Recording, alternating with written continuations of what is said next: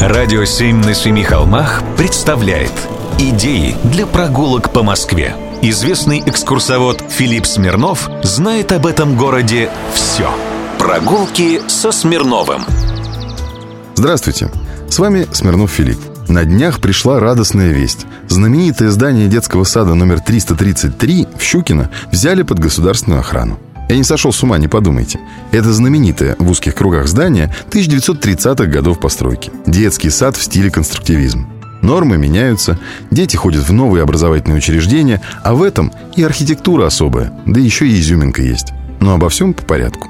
На улице маршала Василевского, 11, корпус 6, находится старейший московский детский сад. С 2010 года он не работает. С момента постройки и до 2010 года он находился в ведении Министерства обороны России. Изначально в 30-е годы он был построен для административно-хозяйственного управления военно-морского флота. Всего в него помещалось 120 детей.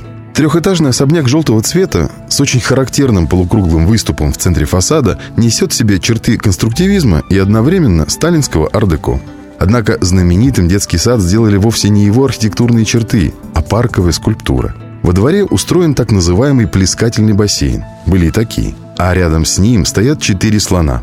Хотя, конечно, это слонята. Они из железобетона, грубо покрашены краской. Когда-то все были розовые, а сейчас двое стали голубыми. В районе Щукина и Октябрьское поле не так уж и много сохранилось объектов культурного наследия. Поэтому уже много лет велась борьба за детский садик. Люди собирались на митинги, писали в городские инстанции. И вот у них все получилось. Их услышали.